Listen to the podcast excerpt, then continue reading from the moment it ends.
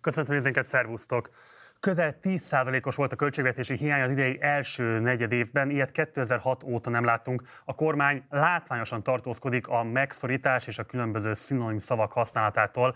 Helyette egy közkiadások felülvizsgálata munkacsoport elnevezésű egylettel próbálkozik valamilyen módon reagálni a kialakult helyzetre. Augusztusban ugye ki fogják vezetni az ársapkákat, vége a városi csoknak, és szigorítják a bavaváró hitel feltételeit is az adóemelésekről pedig, amit számos közgazdász már fölvetett, mint elkerülhetetlen következményt, egyelőre még nem beszélnek. Hogy pontosan mi várható, illetve mit kell kiolvasni ezekből az eredményekből, erről fog beszélgetni mai vendégemmel, Pogácsa Zoltán közgazdásszal. Mielőtt azonban bemutatnám őt, mindenképpen iratkozatok fel a csatornára, ha még nem tettétek volna meg, illetve ha lehetőségetekben, akkor kérlek, hogy szálljatok be a finanszírozásunkba a leírásban található lehetőségeken keresztül és akkor fordulok mai vendégemhez, Pogácsa Zoltánhoz. Szervusz, nagyon köszönöm, hogy elfogadtad a meghívást. Köszönöm a meghívást. Ez az a szint, amikor már kimondható, hogy gyakorlatilag összedőlt az idei költségvetés. Igen, azt hiszem ez már az a szint.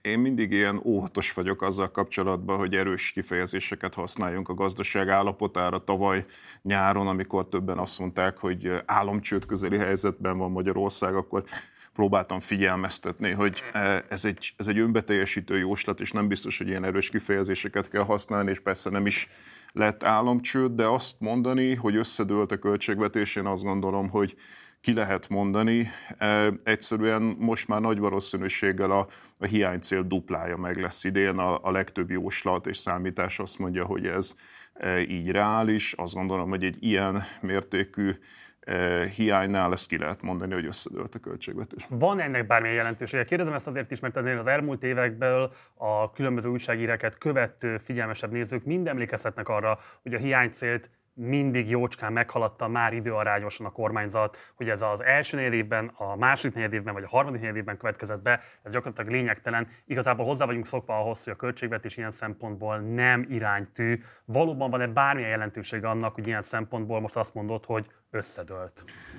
Hát ugye van egy játék, amit mindig eljátszanak ilyenkor az ellenzék és a kormány félidőben, és ez most már kezd rutinszerűvé válni, hogy félidőben hatalmas hiányjal áll a költségvetés, akkor az ellenzék mindig ezt szóvá teszi, a kormánypárt, a pénzügyminisztérium ilyenkor mindig azt mondja, hogy várjatok, várjatok, ez csak a félidő, még az év végére javulhat, de hát tavaly például azt láttuk, hogy ez nem így történt, tehát tavaly például a félidei rossz eredmény után, sőt, előtte masszív korrekciókat kellett csinálni, tehát nem önmagában annak van szerintem hatása, hogy mekkora lesz az államháztartási hiány, hanem hogy ennek nyomán mindenfajta korrekciókat kell létrehozni, megszorításokat, mi itt nyugodtan kimondhatjuk azt a szót, amit a kormányzat kerül, és hát ez ugye adóemeléseket is jelent. Igen, itt van az ábra. Igen, ezt akartam mondani, közben a nézők már láthatják azt, ugye, hogy itt látható az, hogy a költségvetési hiány alakulása, ez ugye nem a GDP arányos uh, hiányt jelenti, arról majd beszélünk, hogy miért nem. Itt ugye azt lehet látni a piros vonal jelöl a 2022-es állapotokat, a fekete vonal a 2023-as állapotokat, és nagyságrendileg azt lehet látni, hogy a 23-as trend a 22-est követi, tehát még egyszer kérdezem, van-e rendkívüli helyzet valójában? Tehát ez az, amit ugye mondtam, hogyha megnézi valaki ezt az ábrát, akkor látja, hogy ugye fél időben mindig, hogyha rossz a helyzet, akkor ugye arra szoktak hivatkozni, hogy majd évvége felé javul, de hát ugye ezeken az ábrákon nem az van, hogy olyan nagyon javult volna később a költségvetés helyzete.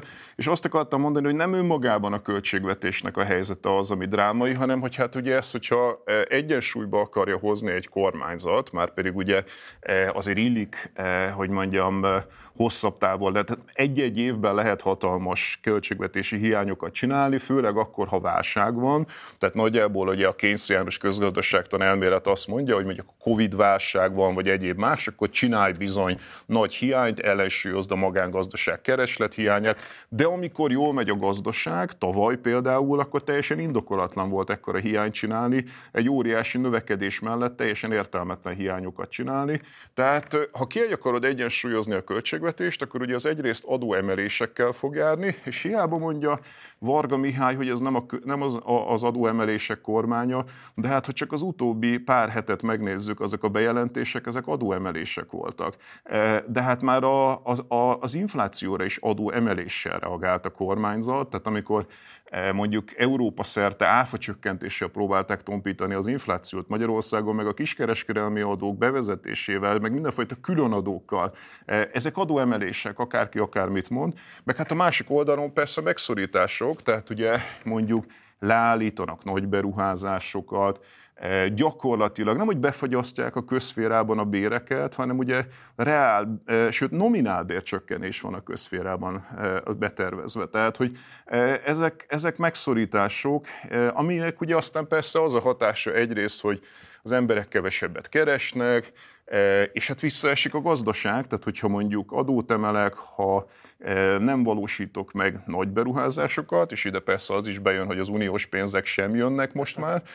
Ezek a meg nem valósult beruházások ne felejtsük el, Magyarország harmadik negyedév óta recesszióban van, tehát egy olyan gazdaságról beszélünk, ahol írtózatosan nagy szükség lenne a beruházásokra, akár az állami beruházásokra, tehát most akár indokolt lehetne állami beruházásokat keresztül vinni, de most éppen visszafogja a kormányzat, ugye ismert módon Lázár Jánosnak az a feladata, hogy különböző nagy beruházásokat állítson le.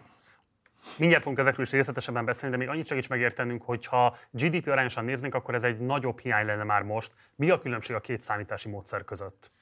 Hát ugye alapvetően itt nagyon sokféleképpen lehet nézni azt, hogy mi a költségvetés hiánya. Itt ezen az ábrán abszolút számok vannak, tehát hogy itt milliárd forintok vannak, de hogy igazából Hát e, e, ezt úgy fel, nem tudom igazából, tehát hogy ezen az ábrán ugye tehát a, tava, a GDP tavaly óta nőtt, tehát hogy ez alapján ugye kisebbnek kéne lennie, e, ezt meg kéne nézni még egyszer, hogy hogy van, mert hogy ugye tényleg az van, hogy a 2006 óta a legnagyobb a legnagyobb hiány van, viszont ugye ezen az ábrán nagyjából ugyanazt az igen, mert ez, ez a nem GDP arányos Ez, ez egy sima igen. milliárd forint, Viszont, hogyha idén nagyobb a hiány, na mindegy, ezt utána meg fogom nézni, jó, hogy ez még. Majd akkor kommentben esetleg pótoljuk. Ugye lehet azt tudni, hogy az állam rengeteget költ a kamat terhekre, uh-huh. és nézzünk is meg egy ábrát ezzel kapcsolatban, hogy láthassuk, hogy hogyan alakult az irányadó kamatoknak a szintje, és közben kérlek majd, hogy értelmezz azt, hogy mit látunk, illetve bonts ki, hogy miért van ez a ten, ten, tendencia, amit most láthatunk.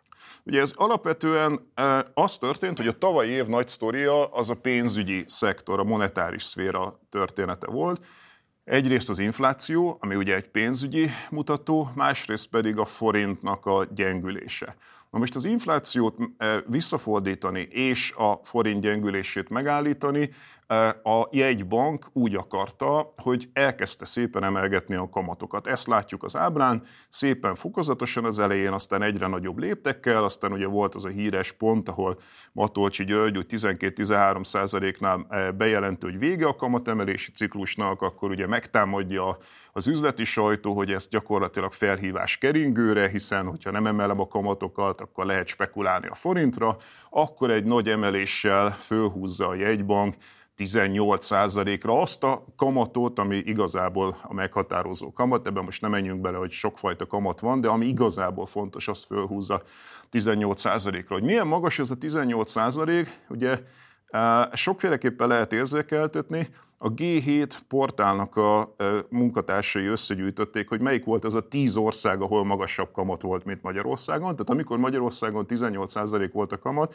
világszerte összesen 10 ország volt, ahol magasabb volt a kamat. Ezek között olyanok, mint Szudán, Malawi, tehát hogy ilyen nagyon fejletlen összeomló félben levő gazdaságokban. Tehát ez egy brutálisan magas Irán, tehát ezekre emlékszem, de, de bárki utána nézhet, döbbenetes országokkal kerültünk egy ligába. Na most ugye ez a 18%-os szint, ez nagyon vonzó a befektetők számára, hiszen gyakorlatilag ők ugye nem a magyar inflációt élik meg, tehát ő átváltja a pénzét forintra, forint eszközökben realizál 18%-os kamatot, Ráadásul még szerencséje is volt egy kicsit, mert ugye erősödött a forint. Gyakorlatilag ez megvédi a forintot a további gyengüléstől, tehát ugye azt elértük vele, hogy a forint gyakorlatilag ez az a 370-380-as szinten most már stabilizálódott. Viszont e, ugye az a hátránya, nagyon sok hátránya van. Az egyik hátránya, hogy hát ugye nagyon drága a hitelezés.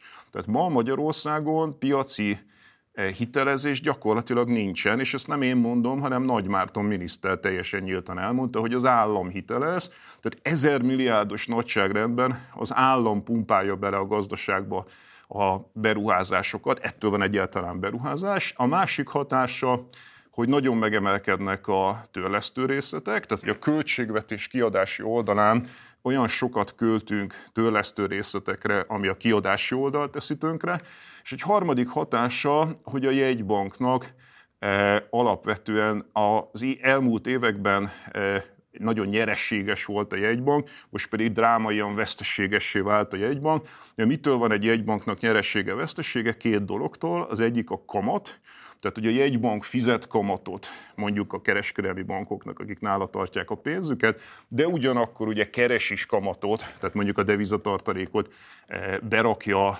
külföldi állampapírokba, tehát hogy azt nem dollárban, meg euróban, meg ilyenben tartja egy, eh, egy mint, mint Dagobert bácsi otthon, hanem azokat befekteti, és erre kap kamatokat, és ugye a kettő különbözetéből van nyeressége, vesztesége, jelen esetben óriási vesztesége, hiszen hatalmas kamatokat fizet, és, és nagyon alacsony kamattal tudja fialtatni máshol a pénzét, hiszen mondjuk a dollár, euró, jen, svájci frank kamatok azok sokkal alacsonyabbak, mint a magyar forint kamata, és még egy dolgon van vesztesége, ez pedig az árfolyam, tehát hogy a a, a jegybank az bizonyos árfolyamon vásárolja a valutatartalékot, és egy másik árfolyamon átváltja a magyar államnak. Tehát, hogyha a magyar államnak szüksége van devizára, akkor ő nem a piacon vált, mert ezzel megint rontaná az árfolyamot, hanem ő a jegybanknál vált, és ugye a kettő különbözetéből, tehát a bekerülési ára annak a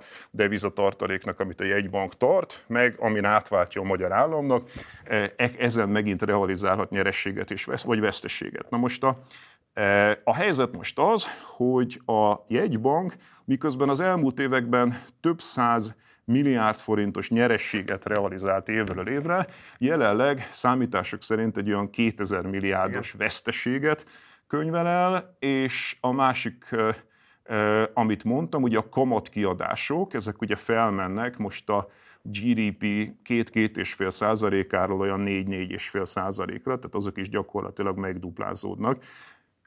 Tehát nagyon-nagyon sokat kell fizetnie a magyar államnak a jegybank felé, és nagyon sokat kell fizetnie a kamatokra, és ahogy, áll, ahogy mondtam, ugye ez a magas eh, kamat, ez leállítja a hitelezést. Ezek a hátrányai, tehát igyekszik a jegybank, amint lehet lejönni a kamatokkal. Ezt látjuk itt az ábra legvégén, hogy óvatos lépésekkel már elindul lefelé, de ezt csak akkor tudja megtenni, hogyha az infláció is jön le, tehát az, alapvetően a jegybank várja azt, hogy az infláció az csökkengessen, és akkor ő le tudja hozni a, a E, az, az irányadó, hogy a, a fontos kamatot, amire hát olyan nagy szükség lenne, mint egy falat kenyérre. De akkor beszélgessünk is, vagy folytassuk az infláció értékeléséről, mert eddig alapvetően ugye a kiadásokról, azonban is a kamatszintről beszéltünk, de nézzük meg a bevételi oldalt, mert hogy Nagy Márton gazdaságfejlesztési miniszter kifejezetten meglepte, vagy legalábbis erről tájékoztatta a nyilvánosságot, hogy ilyen mértékben esett vissza a fogyasztás. Miközben egyébként az inflációs adatok alapján, amiket mindjárt láthatunk itt a képernyőn is, azért ezt lehetett látni, hogy legalábbis előbb vagy utóbb ez be fog következni.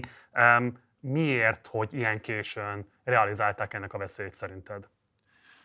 Én nem látok Nagy Márton fejébe, de hát ugye, hogyha az infláció egy országban, ugye itt látszik az ábrán 25,7%-nál tetőzik, és ráadásul ugye az élelmiszerinfláció az 45-46%-nál tetőzött, azért az várható, hogy mondjuk az alsó hét jövedelmi tized, aki gyakorlatilag csak annyit keres, amennyiből megél, vagy még annyit sem keres, amennyiből megél, az nyilvánvalóan egy olyan időszakban, amikor eh, minden nap, amikor elmegy a boltba, magasabb és magasabb árakkal találkozik, akkor kevesebbet fog fogyasztani. Ugye a, a benzin sapka leemelése is egy ilyen sok volt, tehát kevesebbet autóznak, kevesebb élelmiszert vásárolnak, e, általában a hazai kereslet visszaesett. Nagyjából ugye ennek van egy olyan hatása, hogy az áfa bevételek a költségvetésben körülbelül ötödével estek. E, tehát az egyik oka annak, hogy destabilizálódott a költségvetés az az, hogy mivel kevesebbet fogyasztanak az emberek, ezért harmadik negyed éve recesszióban vagyunk, ezért kevesebb áfa folyik be a költségvetésbe, körülbelül egy olyan ötödével. E, és hát ugye a kérdés az, hogy akkor az infláció le tud-e jönni év végére egy számjegyűre, és itt meg ugye az az érdekes... Csik... egyébként nagyon komoly vállalásokat tett a kormányzat, tehát felteszem, minden lehetőségben álló eszközbe fognak vetni azért, hogy ezt megtegyék, hiszen maga a miniszterelnök volt az, aki erre többszörösen is ígéretet tett. És egyébként nem is tett erre irreális ígéretet, tehát hogyha mondjuk egy hónappal ezelőtt beszélgetünk, amikor még a költségvetés nem volt full destabilizálva, akkor ugye azt várhattuk volna, hogy ez az inflációs pálya ez szépen lassan, fokozatosan tényleg eléri az egyszámjegyűt az év végére. Egész egyszerűen azért, mert ahogy látszik itt ezen az ábrán, ugye a magyar infláció az 2022 közepén lódul meg. Most azok az éves adatok, amiket itt láttunk január, február, márciusban, 2023. január, február, március, április, azok az egy évvel korábbi árszinthez képesti adatok, amikor még ugye relatíve maga alacsony volt az árszint Magyarországon, meglódulni igazából nyáron lódul meg, amikor ugye a választások után a e, akkori e, megszorításokkal, adóemelésekkel, ezzel azzal felpumpálták az inflációt, e, és ugye aztán a, ennek az évnek, tehát a 23, év, 23. évnek az év utolsó hónapjaiban az egyéves összehasonlítások azok már egy magasabb árszinthez képest történnek. Tehát a 2022 végi árszint az már egy magasabb árszint volt, tehát egyszerűen bázis hatás miatt statisztikailag lejött volna az infláció szinte magától, ha nem történt volna semmi, de azzal, hogy most ugye stabilizálás van a költségvetésben, és megint adókat emelnek, ezzel gyakorlatilag folyamatosan nyomják fölfelé azt az inflációs pályát, ami már lefelé tartott volna. Ezt Virág Barnabás explicite ki is mondta, hogy az általuk is vált egy számjegyűvé váló inflációs pálya, az fölfelé mozdul el azzal, hogy a kormányzat újabb és újabb adókat vezet be, amiket nyilvánvalóan áthárítanak a fogyasztókra a különböző szektorok. Tehát akkor visszakötve az eredeti témánkhoz, a költségvetéshez összefoglalóan azt lehet mondani, hogy rengeteg kamatkiadás, bezvant bevétel, és ennek az eredménye az, hogy összedől a költségvetés. Nagyságrend nagyjából igen, még persze van egy-két hatás, tehát mondjuk, amit már próbáltam említeni, az Európai Uniós pénzeknek a kivérzése, tehát az utóbbi időszakban még valamennyire voltak Európai Uniós pénzek, az előző periódusból itt maradt pénzeket még használgattuk, de ezek szépen lassan mennek ki a rendszerből, azok is nagyon hiányoznak, tehát ne felejtsük el, hogy ez jelenleg olyan 3,5 százaléka lenne a magyar gazdaságnak GDP arányosan, eh, amit nem visszatérítendő formában beleraknánk a gazdaságba, és hogyha a szerkezeti hatásától eltekintünk, akkor is egy ilyen eh, keres, lettó keresleti hatás az ott nincsen, és ugye mi év, gyakorlatilag 10-15 éve mondjuk, hogy ha nem lennének ezek az uniós pénzek, és ugye a Fidesz időszakában voltak olyanok évről évre, hogy 6-7 százalékot tettek ki ezek a pénzek, mert a szocialisták nem tudták felhasználni, akkor a Fideszre maradt, volt, hogy előre hoztak pénzeket. Tehát voltak olyan évek bőven, ahol 6-7 százalékot is jelentett évente, és ebből csináltunk nagyjából egy ilyen 3-3,5 százalékos átlagos növekedést, ami állandóan azt a kérdést vetette fel, hogy ha nem jönnének az uniós pénzek, akkor lenne -e növekedés. Na most itt vagyunk, hogy nincsenek uniós pénzek, és nincsen növekedés, hanem harmadik, negyed éve recesszióban vagyunk, és valószínűleg megyünk még mélyebbre. És akkor nézzük meg ennek a lakossági vonatkozását is, mert hogy a reálkeresetek is csökkennek tavaly ősz óta. Ezzel kapcsolatban is van egy ábránk, akkor mindjárt meg is mutatjuk ezt a nézőinknek. Um, ami fontos kérdés szerintem, hogy miért csak most fogták vissza a költekezést az emberek, közben azt lehet látni, hogy fokozatosan csökken az a pénzmennyiség, amiből gazdálkodhatnak. Azt lehet mondani, hogy a tavaly kampány időszakra időzített különböző pénztranszfereknek a tartalékai eddig tartottak ki?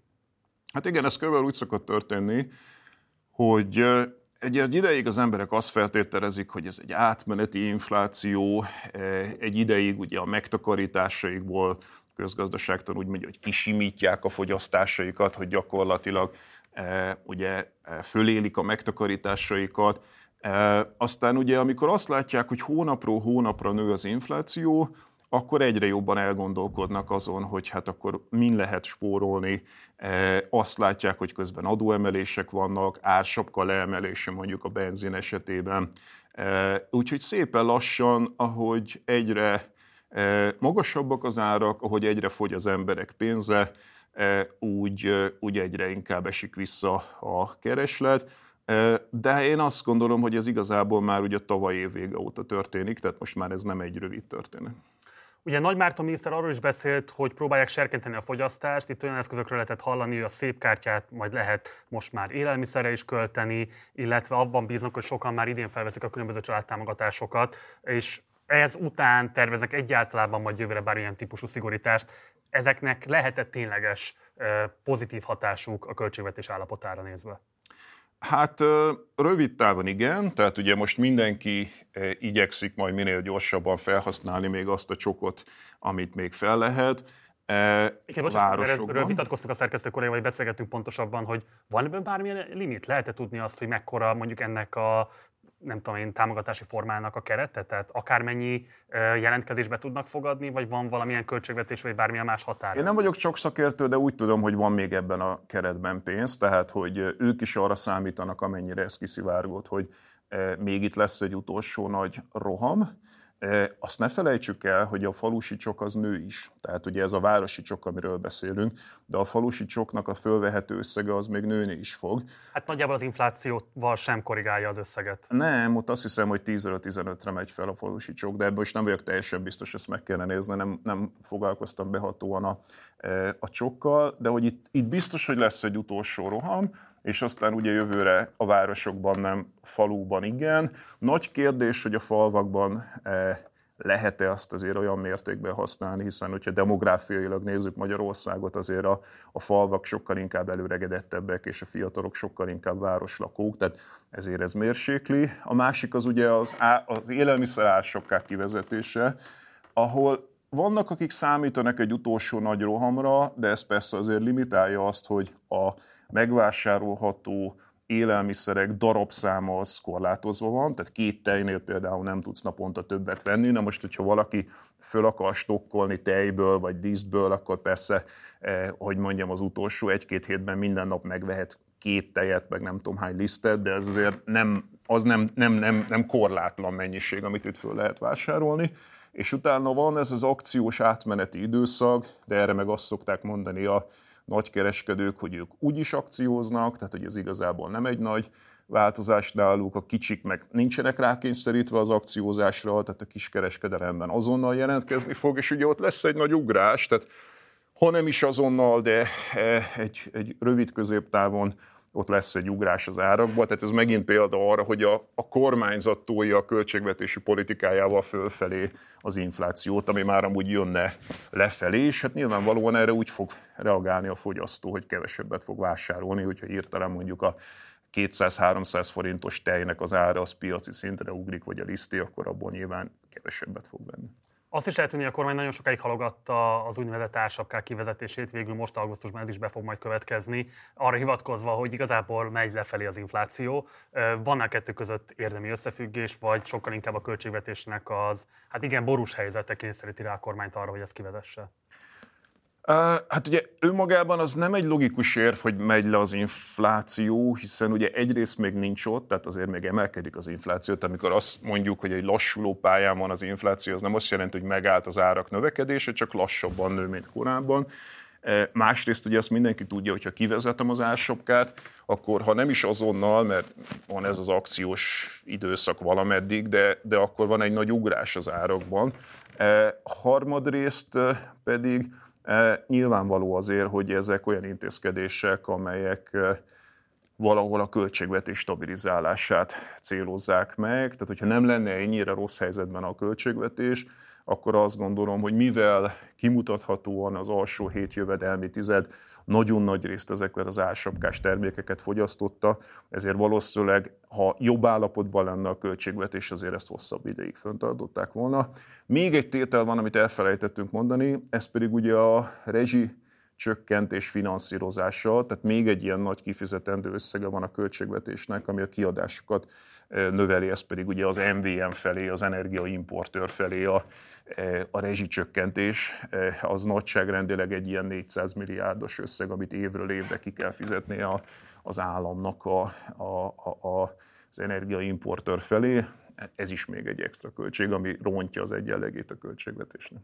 Közben egyébként csak korrigálnám saját magamat, valóban a babaváró hitel összege az, ami 10-ről vagy 10%-kal emelkedik, és a falusi családi otthonteremtési kedvezmény az, ami 50%-kal emelkedik, tehát a babaváró igaz az, hogy 10 millióról 11 millióra növekszik. De hát ami a lényeg akkor is az, amiről egyébként a 3 harmadban a 24 pontú politikai podcastjában beszéltek, hogy kvázi a Fidesz a, hogy mondjam, családpolitikájának, vagy pontosabban a szociálpolitikájának a közepét, a szívét vágja ki azzal, hogy hozzányúl az ástophoz, a családtámogatásokhoz, sőt most már a benzinadójához is.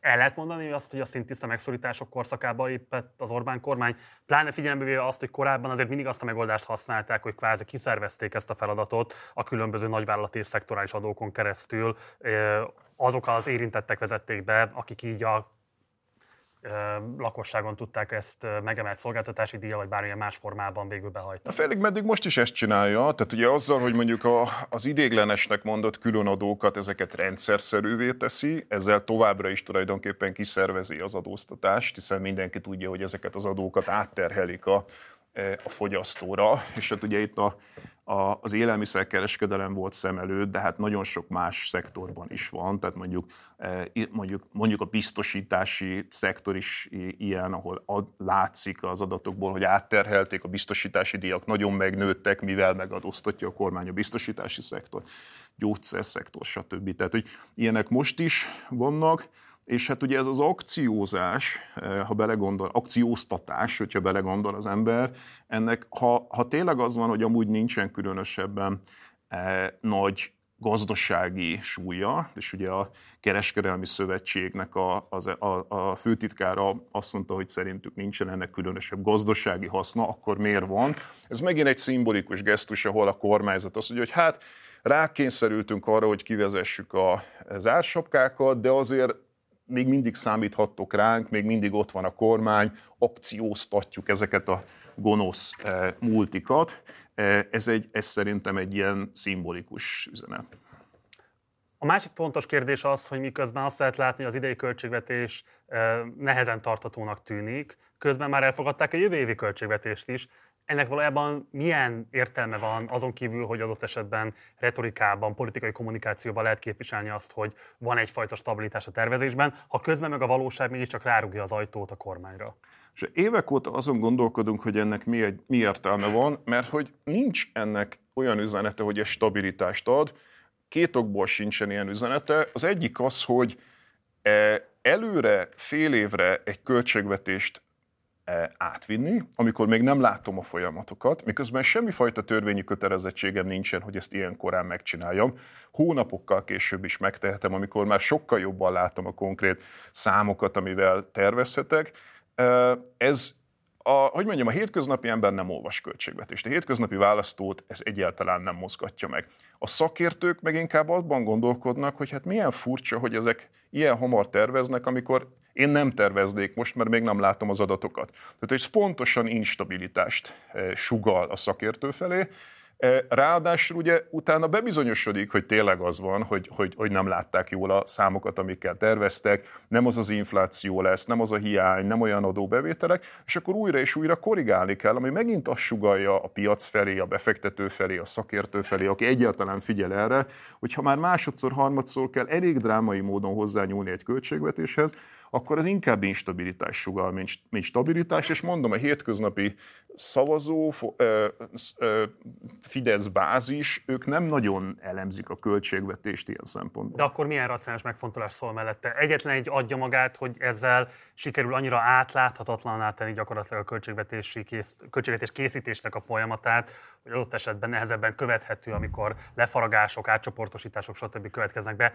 Ez lenne a megfejtés, vagy van más racionális magyarázat erre? Én erre, e- ezt azért nem hiszem, hogy ez lenne a cél, mert ez amúgy is megvan. Tehát, hogy a költségvetés olyan szinten átláthatatlan, hogy gondoljunk abba, hogy tele van ilyen puffer alapokkal, rezsivédelmi alap, meg honvédelmi alap, tehát hogy már réges-régen nem az van, hogy ugye az ember elképzelni, hogy E, ennyit kap a, e, e, a oktatási minisztérium, ennyit kap az egészségügyi minisztérium, ennyit kap a környezetvédelmi minisztérium, mert nincsen egészségügyi minisztérium, oktatási minisztérium, környezetvédelmi minisztérium, hanem létrehoztak ilyen uh, puffer alapokat mindenfajta veszélyhelyzetre hivatkozva, Covid-ra, energiárak emelkedésére, háborúra, amiben minden van, tehát ugye az újságírók szépen feldolgozták, hogy a, a Covid elleni védekezési alapban mondjuk űrhajózási pénzek voltak, hogy egy példát mondjak. Tehát az átadhatatlanság az amúgy is megvan, ember legyen a talpán, aki kiigazodik a magyar költségvetésben, és, és hát mondom azért a, a legtöbben ezt nem is, nem is ambicionálják, hogy ezt megértsék. Tehát én e, ezt, ezt sem gondolom, nem tudom, nem tudom, és senki nem tudja igazából, hogy ezt miért csinálja. Van egy másik aspektus, amiről szeretném hallani a véleményed. Ugye jövőre 3% alá kell vinni a költségvetési hiányt uniós szabályok miatt. Ez önmagában felvet egyébként kérdéseket, hiszen a jelenlegi 10%-ot leszorítani ennyire drasztikus mértékben, annak nagyon komoly hatásai lesznek a különböző alfejezeteken. Ugye pont a költségvetési tanács szerint, amiben ott ül Matolcsi György is, 2024-ben nem lesz elég pénz gyermekétkeztetésre. Um, hol lehetne szerinted mégis faragni? Egyáltalában érdemes lenne beszélni arról, hogy mennyiben megalapozott ez az uniós elvárás a 3%-os hiánycéllal? A 3%-os hiánycél, ez nem megalapozott közgazdaságilag, ez onnan jön, hogy amikor az eurozóna megalapozása zajlott, 1992-es Maastrichti szerződésről beszélünk, tehát nagyon régen volt, akkor um, mindenfajta ilyen akkor éppen aktuális adatok alapján rögzítették, hogy nagyjából mi kell lennie. Ez a 60%-os GDP arányos államadóság, meg a 3%-os államháztatási hiány, ezek ilyen hozzávetőleges számok voltak.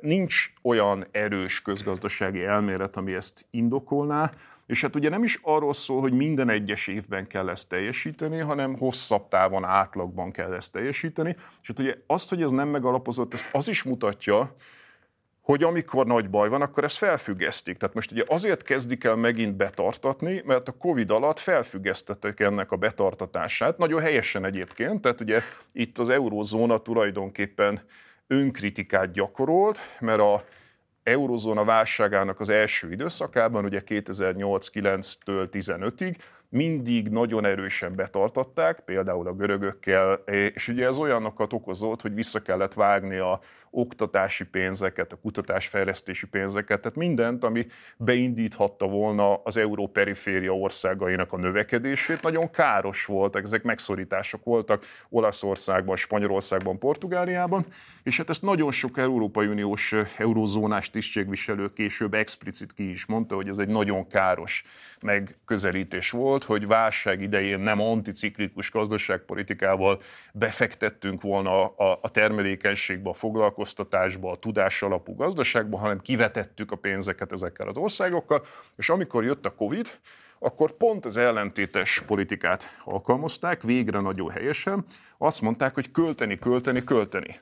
Mind pénzügyi oldalon, tehát e, a pénzmennyiség bővítésével, és a költségvetési politikával is.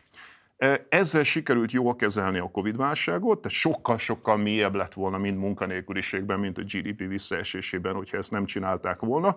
De megint megszólaltak azok a hangok, úgy nevezzük őket, hogy fiskális konzervatívok és monetáris konzervatívok, akik azt súlykolják a költségvetés felé, hogy a pénzügy hogy a pénzmennyiség bővítése okozta az inflációt, vagy Igen. a kormányzatok túlköltekezése okozta az inflációt. Ez mind iszonyatosan erősen átment sajnos megint a köztudatba. Aki még mindig ezt hiszi, annak tényleg csak ajánlani tudom, és mondjuk érdeklődik közgazdaságtan iránt, a Nobel-díjas Joseph Stiglitznek az ezzel kapcsolatos írását, aki nagyon szép adatokkal bemutatja, hogy nem, nem a pénzmennyiség bővítése okozta, és nem a kormányzati költekezés okozta az inflációt, hanem az energiárak emelkedése, és a, a hiány, a vállalati profitok megemelkedése, e, a, a mezőgazdasági árak emelkedése, tehát hogy ennek gazdaság szerkezeti oldalai voltak, ez tényleg egy külső sok volt, nem a kormányzatok és nem a jegybankok hozták létre az inflációt. Egyébként én láttam már magam előtt, hogy jövőre pont az európai parlamenti választások idején milyen csodálatosan fog tudni hivatkozni a Fidesz arra, hogy azért kell küldeni minél több képviselőt az LP-be, hogy a megszorításpárti Brüsszelt vissza lehessen majd verni.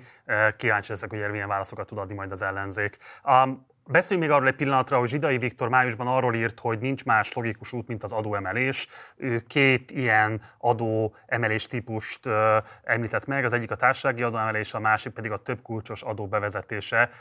Mindkettő legalábbis a korábbi kormányzati intézkedések felől nézve kevésbé tűnik valószínűleg, ez mindkét, tehát az alacsonyan tartott társasági adó, illetve az egykulcsos személyvédelem adó, az tényleg a gazdaságpolitikai fundamentuma a 2010 óta tartó kétharmados Orbánizmusnak. Elképzelhető, hogy indökének, hogy ehhez is hozzá kell nyúlniuk? Hát szerintem most pont az ellentéte történik. Tehát szerintem Zsidai Viktor nagyon jól látja a gazdaságot, az esetek túlnyomó többségében nagyon jó e, elemzéseket mond, és szerintem itt is igaza van. Alapvetően erre lenne szükség. Tehát ugye gyakorlatilag a két kulcsos személyjövedelemadót a Fidesz tavaly bevezette. Tehát ez, a, amit ők úgy neveznek, hogy SZIA visszatérítés, az valójában de facto egy két kulcsos SZIA. Csak nem merik annak nevezni. Nem teljesen úgy, ahogy azt elképzeljük, mert ugye ott vannak mindenfajta aspektusok, hogy hány gyereket kell legyen, mert egy komplikált a dolog, de az tulajdonképpen egy két kulcsos adó. Csak ugye explicit nem mondta ki a kormány, mert 11-ben bevezették, és 11-től gyakorlatilag egy évtizeden keresztül, miközben a Fidesz szavazótáborának egy, egy része is ellenezte ezt, a, ezt az egykulcsos adót, közben a, a miniszterelnök ragaszkodott hozzá. De tavaly bevezették, most kivezetik. Tehát ugye az SZIA visszatérítés most éppen kivezetődik, és visszatérünk az egykulcsos személyi jövedelemadóhoz, és a dráma az, hogy tavaly a parlamenti választásokon, miközben az összeellenzéki program az volt, hogy e, több kulcsos adó legyen, több kulcsos eszélyel legyen, amikor ugye az előválasztáson meglett a miniszterelnök előtt, a miniszterelnök előtt maga mellé vette a gazdasági tanácsadói, akik, akik azt írták a magyar sajtóban, hogy jó van az úgy, ahogy van. Tehát, hogy bebizonyosodott az, írta az egyik fő tanácsadója Márkizai Péternek, nagyon jó az, hogy mondjuk a kormányzat levitte a társasági nyerességadót, nagyon bebizonyosodott, hogy jó az alacsony áfa, nem szabad áfát emelni, mert az csak lenyelik a cégek, jó az egykulcsos adó is, ilyeneket írtak. Tehát, hogy a, a, folyamat végén még az ellenzék sem mert volna drámai hozzá, vagy nem akartak a tanácsadói legalábbis, nem volt teljes egység a, a, a tanácsadók között, ez tény és való, de de nagyon hangsúlyos tanácsadók azt mondták. A társasági adót értetted az áfa alatt, csak hogy az alacsony. Nem, az áfára is azt írták konkrétan, hogy, hogy nem szabad áfát növelni, mert hogy azt lenyelik a cégek. Uh-huh. Ami egyébként tételesen nem igaz, tehát ugye erre empirikus kutatások vannak nemzetközileg, amelyek bebizonyítják, hogy ez nem, így ilyen, nem ilyen egyértelmű összefüggés. Van, amikor lenyelik, van, amikor nem nyelik le, de ezt így kijelenteni nem lehet. Mondták ezt olyanok, akiknek mondjuk gazdasági tapasztalatuk van, de gazdaságpolitikai tapasztalatuk nincsen. E, és, e, és hát ugye a kormányzat meg aztán ragaszkodik ehhez, tehát ők ugye most is azt kommunikálja Varga Mihály, hogy ők nem az adóemelés kormánya, miközben emelgetik az adókat, e, gyakorlatilag napi szinten jelentenek be új és magasabb adókat, de azt az imidzset fenn szeretnék tartani, hogy ők az alacsony adók kormánya. Tehát ne felejtsük el, hogy ők abban hisznek, hogy ha leviszed az adót, ha ott hagyod az embereknél, akkor az majd megmozgatja a gazdaságot.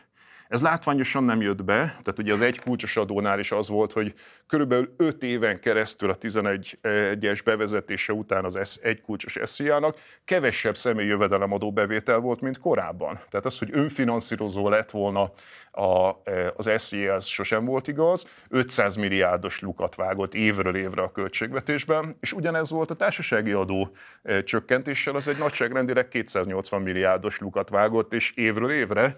Tehát soha nem volt, nem csak Magyarországon, tehát e, ez az úgynevezett Laffer hatás, amiről szoktak értekezni, ez gyakorlatilag e, Oroszország kivételével szinte soha sehol nem jött be, és Oroszországba is csak azért, mert olyan kaotikus volt az adórendszer, hogy kicsit kiszámíthatóbbá tette, de ez nem szokott bejönni, nem is jött be, de ez a hit továbbra is él e, a kormányzatban, alapvetően a kényszerűs gazdaságpolitika elmélet erre azt mondja, hogy ha az embereknél hagyod a pénzt, akkor vagy elköltik, vagy nem. Ha válság van, akkor nem költik el, a vállalkozók sem ruháznak be, mert negatívak a várakozások. Borús várakozások idején nem most fogok gépet venni, nem most fogok beruházni. Válságos időszakban az emberek nem fogyasztanak, hanem igyekeznek csökkenteni, megtakarítani igyekeznek. Tehát ez nem működik, ez az ott hagyom a pénzt a válságban, és az majd ki, kihoz minket. Ezzel szemben a kormányzat viszont el tudja költeni. Tehát azért jobb a kormányzati költés, mert ott nem kell megvárni, hogy az emberek költik vagy nem költik, és a borulátás, a, a negatív várakozások nem játszanak szerepet, hanem a kormányzat szépen, mondjuk ma Magyarországon mit kéne csinálni? Csinálni kéne egy hatalmas épületszigetelési programot. El tudja dönteni a kormányzat? El tudja dönteni. Hasznos? Hasznos. Foglalkoztatás terem? Igen. Kirángat minket a GDP zuhanásából? Kirángat. Hosszú távon megtérül? Nagyon. Zöld átmenetben segít? Segít. Óriási szükség van rá? Gigantikus szükség van rá. Tehát ilyen típusú hasznos, hosszú távú stratégiai programokat kellene csinálni a kormányzatnak, de nem ezt csinálja, hanem ilyen megmester gazdaságpolitika folyik, ahol ha itt egy kis probléma van, Orbán Viktor 12 éve ezt csinálja. Itt egy kis probléma van, akkor itt megpróbálom megoldani, de akkor valahol máshol lesz baj, akkor itt kezelem, de akkor itt lesz baj, akkor itt kezelem. Tehát mindig ilyen rövid távú, tűzoltó típusú beavatkozásokkal áttolja a problémát valahova máshova. A 2022-es évben ez egy pénzügyi, monetáris politikai probléma volt, árfolyam infláció, áttolták a költségvetéshez, most a költségvetésben látunk nagy bajokat, de azok a reakciók, amiket ad a kormányzat, azok tolják vissza ugyanezt a problémát az infláció és az árfolyam helyére. Tehát ide-oda tologatják a problémát. Nincs egy hosszú távú vízió arról, hogy Magyarországot hogyan lehetne egy magas hozzáadott értékű országát tenni, ahol alapvetően olyan adóbevételei lennének az, az, az, az államnak, a jól menő gazdaságból, a jól menő vállalkozásoktól, a magas bérek után, amiből fenntarthatóvá lehetne tenni a költségvetést. Csak a beszélgetés végéhez érkezve beszéljünk egy pozitívnak tűnő fejleményről. Ugye a májusi adatok alapján a külkereskedelmi mérleg többletet mutat, ami nem várt fejlemény volt. Lehet ennek bármilyen értelemben húzó hatása, javíthat ez a költségvetés helyzetén? Ugye azért javult ez a mutató, mert egyrészt ugye visszaesett az emberek fogyasztása, ettől az import csökkent, másrészt ugye tavaly azért szállt el nagyon ez a mutató, mert nagyon megdrágult az energia. Gáz, áram, elsősorban a gáz, eh, olaj eh, költségei nagyon megugrottak. Ez ugye most visszakorrigált, tehát az Európai Unió nagy része levált az orosz gázról, és ezek az energiárak ezek nagyon visszamentek ahhoz képest, ahol a csúcson voltak. Ezek önmagában ugye az import csökkenése és, a, és a, az energiárak csökkenése ez jelentősen javította ezt a mutatót.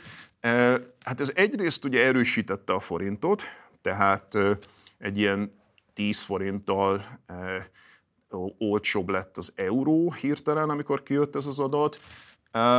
És hát ugye ez azzal jár együtt természetesen, hogy, hogy bár ez egy jó adat, és ennek örülnünk kell, de hát ugye ennek ha az az oka, hogy a kereslet csökken, és az import csökken miatt, ez ugye ezzel, e, ez szimultán azt is jelenti, hogy az embereknek a fogyasztása csökken, ezért vagyunk recesszióba, és ezért csökken az embereknek a reálfogyasztása, mert mondjuk kevesebb importterméket fogyasztanak. Tehát ez egyszerre egy jó adat, egy kedvező adat, aminek örülnünk kell, de tudnunk kell, hogy tartalmilag azért ennek társadalmilag negatív hatása is van.